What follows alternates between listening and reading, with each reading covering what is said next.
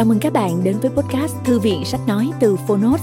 Ở podcast này, chúng tôi chia sẻ phần mở đầu và chương mục của những sách nói bán chạy thuộc nhiều lĩnh vực khác nhau được đội ngũ của Phonos chọn lọc.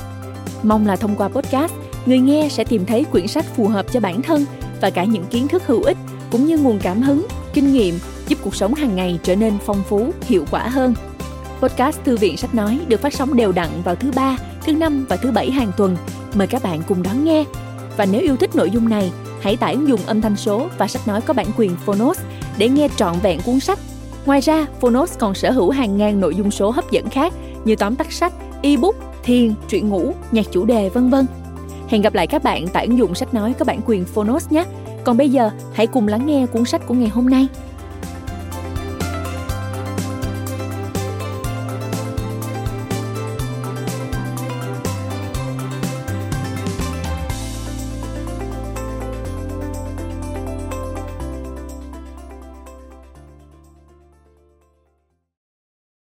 Bạn đang nghe từ Phonos.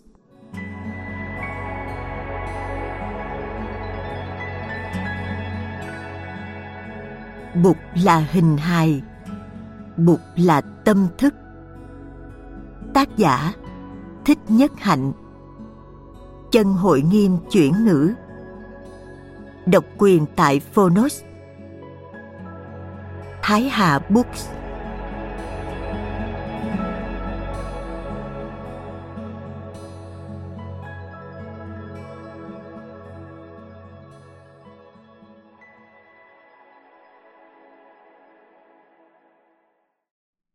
Lời tựa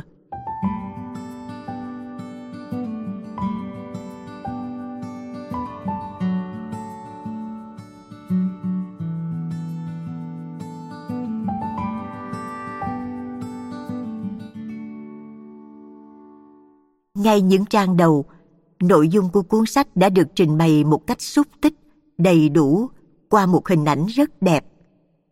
Hình ảnh của người anh lớn đến kịp lúc để giúp người em giải quyết một vấn đề nan giải trên máy vi tính. Người anh nói, em ngồi qua một bên, anh làm cho. Người em tức thì cảm thấy vững lòng, dù chưa biết vấn đề có được giải quyết ổn thỏa hay không. Người anh lớn đó chính là Đức bục trong lòng mỗi chúng ta, là sự hiểu biết sáng suốt của chúng ta. Thầy Thích Nhất Hạnh cũng chính là người anh lớn đó. Lúc nào cũng gần gũi, thân thiết và kiên nhẫn. Mỗi trang sách là một lời nhắn nhủ. Ta như đang nghe giọng nói nhẹ nhàng, dí dỏm của thầy.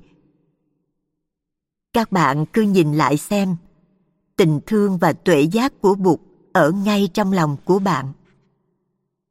Đây là một cuốn sách nhỏ, đầy chất thi ca đầy hình ảnh của Phật giáo cổ truyền được diễn bày bằng ngôn ngữ tâm linh của người Tây phương.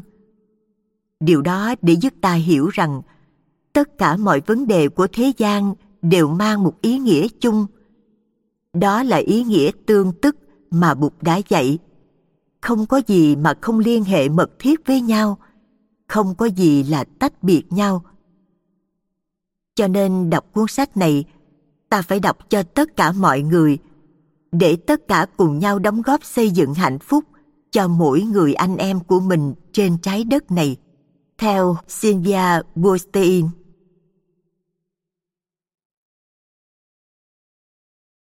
Hàng muôn hàng vạn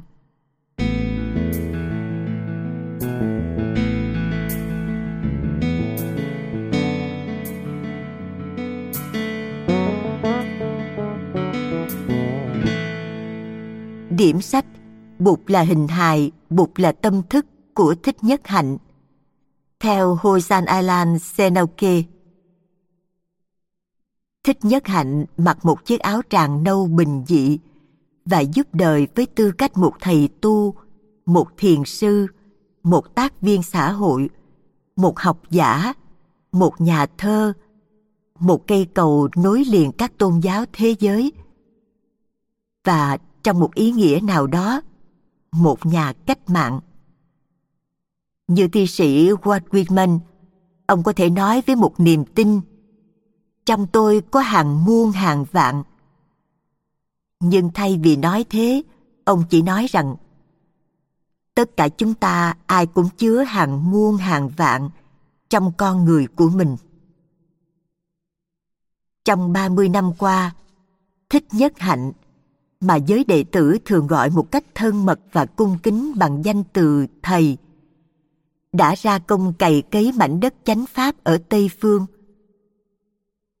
Tôi thích cách Richard Baker nói về ông – thầy nhất hạnh là một điểm gặp gỡ giữa một đám mây, một con ốc sên và một bộ phận cơ khí hạng nặng đúng là một sự hiện diện đích thực của tâm linh. Trong những năm 1980, những người theo học với thầy chỉ là giới thiền sinh và giới tranh đấu cho hòa bình vừa làm quen được với ý niệm đạo Phật dấn thân đã được thầy và quý vị dựng lên. 22 năm sau, ông đã trở thành một trong những vị đạo sư Phật giáo nổi tiếng, có ảnh hưởng mạnh nhất trên thế giới. Những trung tâm tu tập do ông lập nên ở Pháp, California và Vermont đã trở nên rất nổi tiếng, có rất đông đảo người về tu học. Hàng trăm tăng thân địa phương đã được thiết lập dưới cái tên chung là Cộng đồng sinh hoạt chánh niệm – làm nền tảng yểm trợ cho công trình giảng dạy và tu tập của ông. Hàng ngàn người tự nhận là đệ tử của ông. Hàng triệu người đã đọc sách của ông. Ngay sách tiếng Anh của ông cũng đã có trên 100 điểm sách được xuất bản.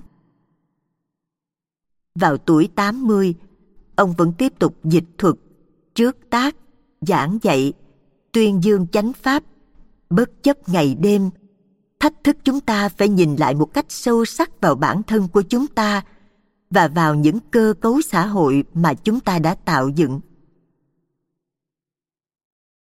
mới đây thôi tôi có đọc sách thiền hành yếu chỉ của thích nhất hạnh và tôi đã có dịp áp dụng đi chậm chậm quanh hồ Merritt của thành phố Auckland.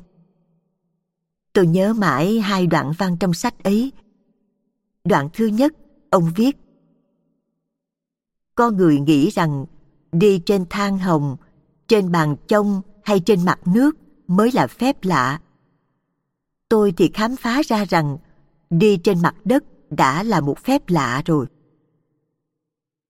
trong đoạn thứ hai ông nói rằng chánh pháp ôm lấy mọi điều trong đó có cả khổ đau và an lạc tự tánh đích thực của chúng ta cũng là những miền bùng lầy nước động của thèm khát, hận thù và u mê.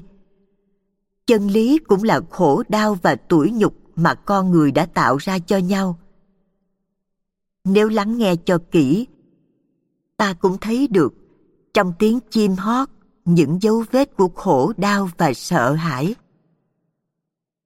Cuốn sách mới nhất của thầy là cuốn Bụt là hình hài, Bụt là tâm thức do nhà Parallax ấn hành. Đó là nhà xuất bản mà thầy và Arnold Kudler lập ra từ năm 1987. Bây giờ đã trở thành một cơ quan xuất bản không vụ lợi của cộng đồng sinh hoạt chánh niệm, có nhiệm vụ quảng bá sách của thầy và các tác giả khác viết về chủ đề đạo Phật đi vào cuộc đời. Tôi thấy quyển Bụt là hình hài, Bụt là tâm thức là một tác phẩm về Phật giáo tâm lý học mới thuộc loại xuất sắc nhất. Và chúng ta không ngạc nhiên khi sách bắt đầu bằng pháp môn thực tập thiền đi. Thực tập thiền đi chậm một mình. Quý vị hãy thử phương pháp này.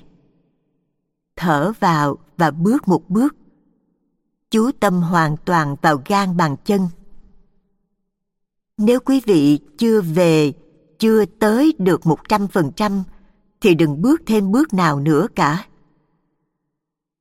Cứ đợi cho quý vị về tới giây phút hiện tại được một trăm phần trăm rồi thì mới bước đi bước kế tiếp. Quý vị có thể xài lớn thì giờ như vậy. Và khi quý vị thấy mình đã về, đã tới được một trăm phần trăm rồi, thì hãy mỉm cười và bước thêm một bước khác bước đi như vậy quý vị in xuống đất sự vững chãi và thảnh thơi của quý vị bụt là hình hài bụt là tâm thức, là một cuốn sách tiếp nối công trình, phát huy giáo lý duy biểu của thầy nhất hạnh. Lấy cảm hứng từ kinh lăng già và các bộ luận của tổ thế thân, sống vào thế kỷ thứ năm. Cuốn sách trước đó cùng một chủ đề của thầy là để hiểu tâm ta, giảng dạy 50 bài tụng duy biểu của trường phái Vinanavada. Trong khi để hiểu tâm ta là một cuốn sách thuộc loại chuyên môn, đọc khá khó hiểu, thì Bụt là hình hài, Bụt là tâm thức, lại là một quyển sách đọc rất dễ hiểu. Vị thầy nhất hạnh đã có tài năng khéo léo diễn tả được những giáo lý khó khăn thâm diệu trong đạo Phật thành ra dễ hiểu với ngôn ngữ thông dụng của thời đại chúng ta. Cuốn sách bắt đầu bằng cách dạy thiền đi, không phải là không có chủ ý. Chánh niệm từ trước đến nay đã là trung tâm của những gì thầy giảng dạy, cũng như giữa thân và tâm không có gì ngăn cách. Khi ta thực tập thiền đi, thiền ngồi, thiền lạy, khi ta tiếp xử với nhau, ta sử dụng cả thân và tâm cùng một lúc. Khi nói tới tương tức, đồng thời thầy cũng đề cập tới sự nhất trí diệu kỳ giữa thân tâm với những phức hợp đa dạng, tương liên, tương quan, khăng khích và bất khả tri của các cơ cấu xã hội trong đó ta đang sống. Những gì thầy Nhất Hạnh giảng dạy đều chỉ mũi dùi vào những cuồng tín và những ảo tưởng của chúng ta.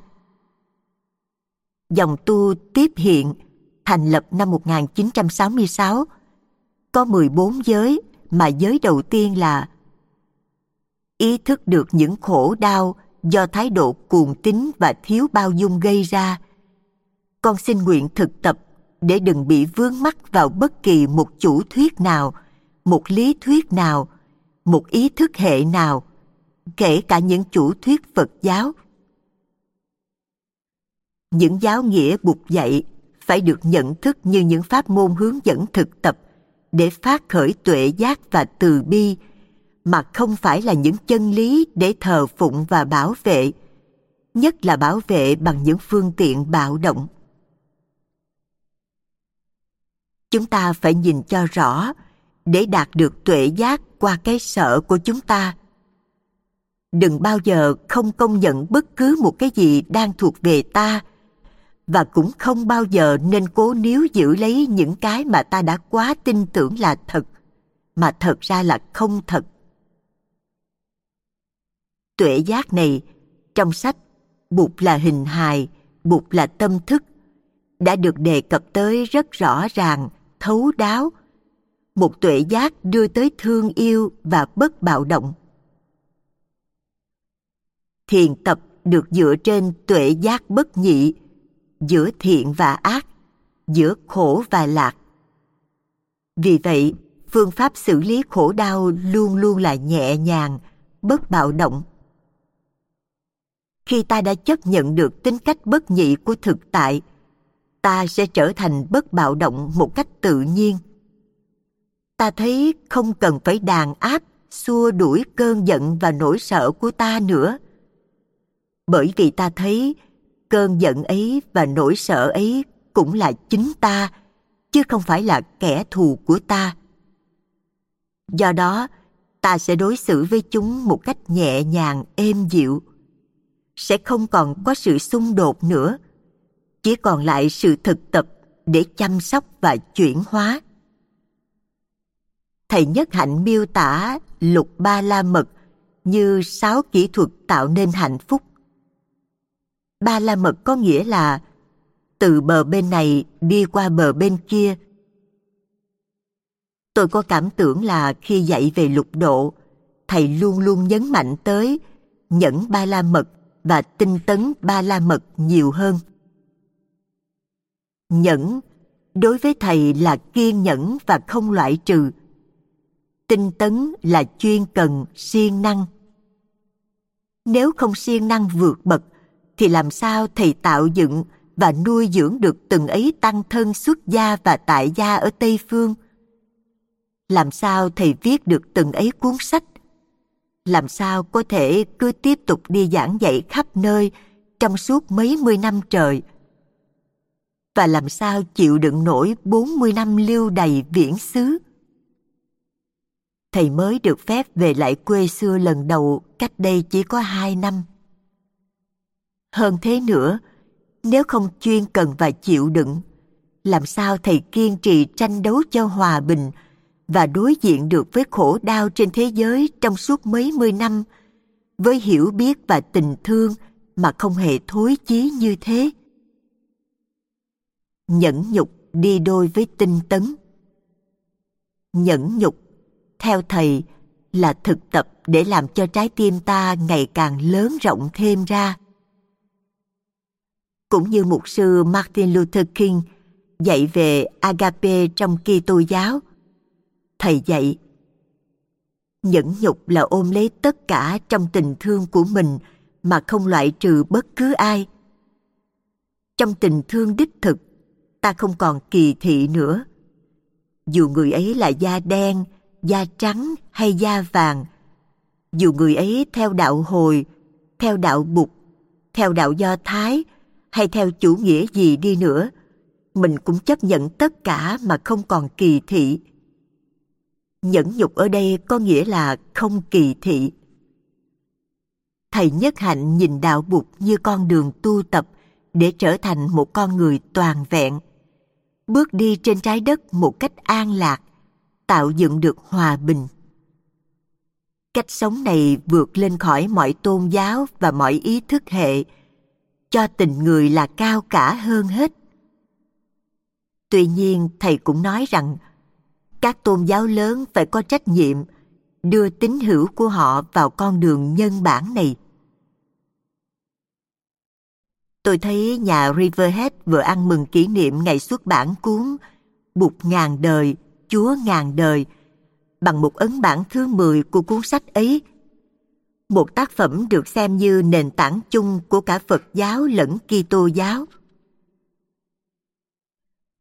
Với một bài tựa của học giả Ellen Pagos, cuốn sách này cũng là một viên đá nền tảng khác cho Phật Pháp tại Tây Phương – bây giờ đây còn thích ứng với thời cuộc hơn cả mười mấy năm về trước khi nó mới được xuất bản lần đầu.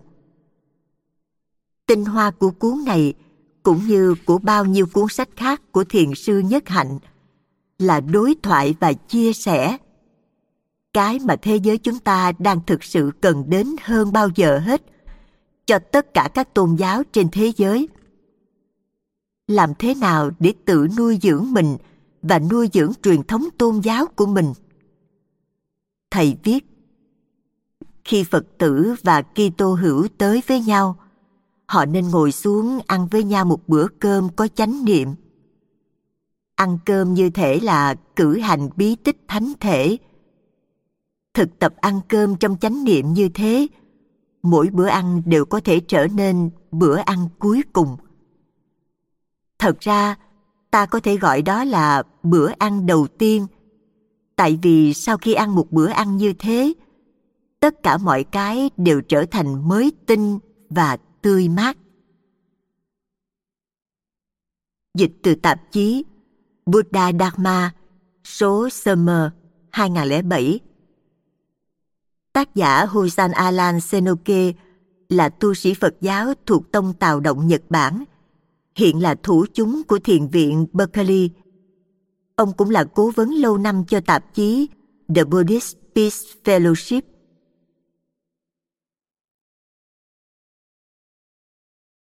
Chương 1 Đi thông dong và thảnh thơi.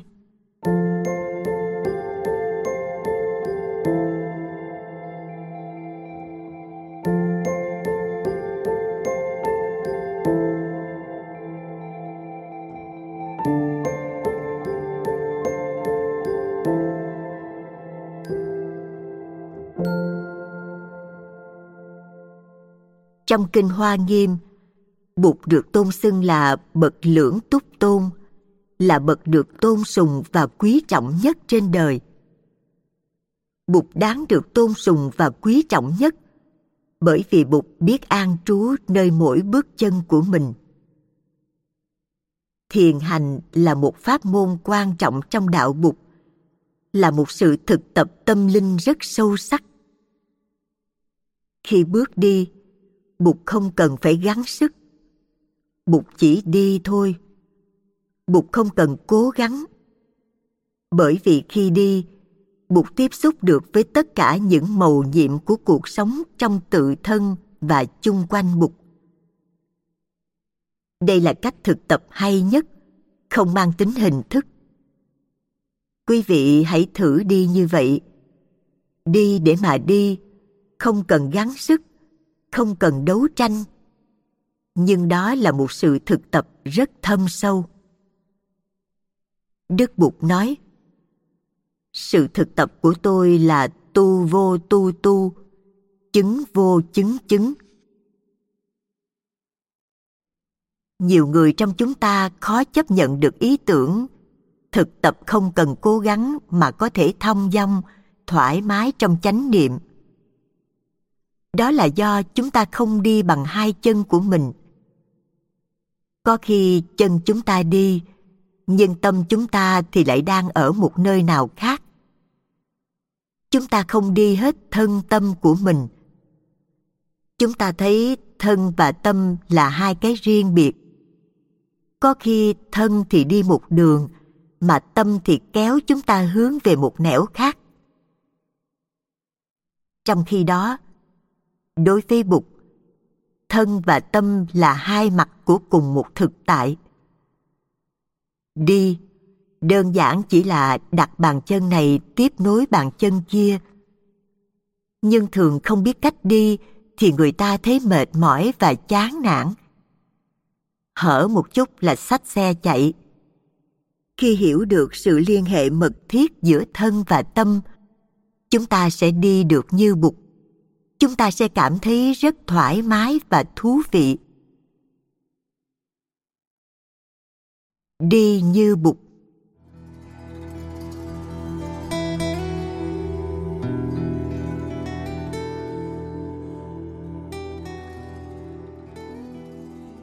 Quý vị có thể bước một bước, tiếp xúc sâu sắc với mặt đất và thiết lập thân tâm trong giây phút hiện tại đã về, đã tới. Bây giờ ở đây. Quý vị không cần cố gắng gì cả. Chân quý vị tiếp xúc với mặt đất một cách chánh niệm. Quý vị đã thật sự về với giây phút hiện tại, bây giờ và ở đây. Và tự nhiên quý vị có tự do, không bị ràng buộc bởi bất cứ một dự án, lo lắng, mong chờ nào quý vị hoàn toàn có mặt ý thức mình đang còn sống và đang tiếp xúc với mặt đất khi đi thiền một mình, quý vị có thể thử thực tập như sau thở vào, bước một bước, và chú tâm hoàn toàn vào lòng bàn chân của mình. Nếu quý vị chưa về được một trăm phần trăm, thì đừng bước bước nào nữa cả. Quý vị có thể xài lớn thì giờ như vậy. Khi nào chắc chắn mình đã về được một trăm phần trăm với giây phút hiện tại, bây giờ và ở đây, tiếp xúc được với thực tại một cách sâu sắc, thì quý vị hãy mỉm cười và bước đi bước kế tiếp đi như vậy quý vị sẽ in lên mặt đất sự vững chãi thảnh thơi và niềm an vui của quý vị bàn chân của quý vị như một con dấu của vị quốc vương. Khi đóng dấu lên một loại giấy tờ nào, con dấu sẽ làm cho giấy tờ đó trở nên quan trọng. Con dấu làm nên một dấu ấn. Nhìn vào dấu chân của mình, chúng ta thấy gì? Chúng ta thấy dấu ấn của tự do, dấu ấn của vững chãi, dấu ấn của hạnh phúc dấu ấn của sự sống. Tôi tin chắc là quý vị có khả năng bước được một bước như thế, bởi vì trong quý vị có bụt, gọi là phật tánh, có khả năng ý thức những gì đang xảy ra. Cái đang xảy ra là, tôi đang còn sống, tôi đang bước đi. Là con người con người có ý thức chúng ta phải có khả năng làm được điều này. Trong mỗi chúng ta, ai cũng có bụt trong tự thân mình. Chúng ta hãy để cho bụt đi. Cho dù trong những tình huống khó khăn nhất, quý vị cũng có thể đi như bụt. Năm ngoái, vào tháng 3 khi đến thăm Triều Tiên, có lần đi thiền hành mà bao quanh chúng tôi đông nghẹt cả người, với hàng trăm chiếc máy quay phim chụp hình hướng vào. Họ chỉ muốn quay phim và chụp hình chúng tôi, không còn con đường nào để đi cả. Thật khó để đi thiền hành trong tình huống như thế. Tôi nói, bụt ơi, con chịu thua rồi. Bụt đi cho con đi. Ngay lập tức, bụt đến và bụt đi hoàn toàn tự do. Rồi đám đông rẽ đường ra cho bụt đi. Tôi không cần cố gắng gì cả. Khi nào gặp khó khăn, quý vị hãy bước qua một bên và mời bụt làm thay cho mình. Bụt có trong quý vị. Điều này luôn luôn có hiệu quả hiệu quả trong mọi tình huống. Như khi gặp sự cố trên máy vi tính mà ta không thể sửa chữa được. Có một người anh giỏi về máy vi tính đi tới và nói, em ngồi qua một bên, anh làm cho. Ngay khi anh mình vừa ngồi xuống, thì mọi thứ đều ổn thỏa. Tất cả đều giống như vậy. Khi gặp khó khăn, mình bước lui một bước để bụt làm cho mình. Rất đơn giản mình phải có niềm tin nơi bụt trong tự thân của mình. Và hãy để cho bụt đi. Hãy để cho người thân của mình đi. Khi đi, quý vị đi cho ai? Có thể quý vị đi để đến một nơi nào đó. Nhưng đồng thời, quý vị cũng có thể đi như một sự hiến tặng. Quý vị có thể đi cho ba mẹ, cho ông bà ba mẹ và ông bà ta có thể không biết được cách đi trong chánh niệm. Tổ tiên của mình có thể sống cả đời mà không có cơ hội để đi những bước chân hạnh phúc và an lạc. Không biết thiết lập thân tâm trong giây phút hiện tại.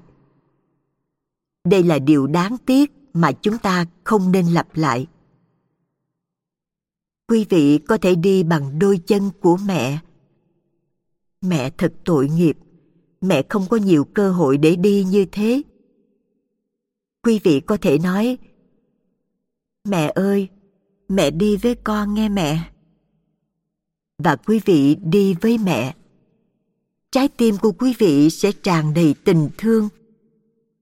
Quý vị có tự do và đồng thời quý vị cũng giúp cho mẹ tự do bởi vì sự thật là mẹ quý vị đang có trong quý vị, có trong mỗi tế bào của cơ thể quý vị.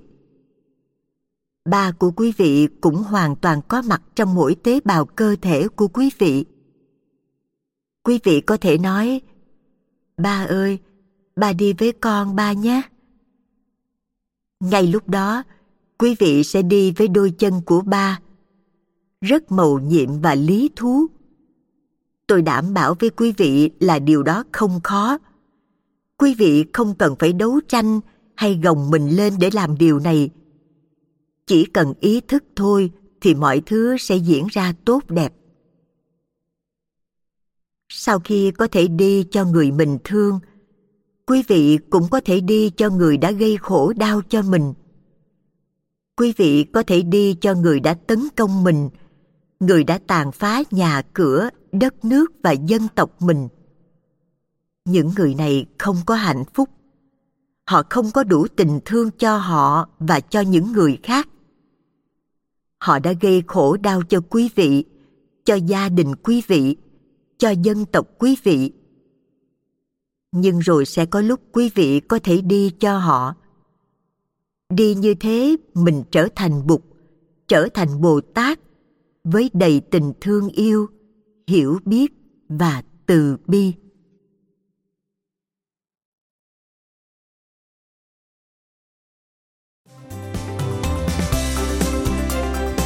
Cảm ơn các bạn đã lắng nghe podcast Thư viện Sách Nói. Podcast này được sản xuất bởi Phonos, ứng dụng sách nói có bản quyền và âm thanh số dành cho người Việt. Hẹn gặp lại ở những tập tiếp theo.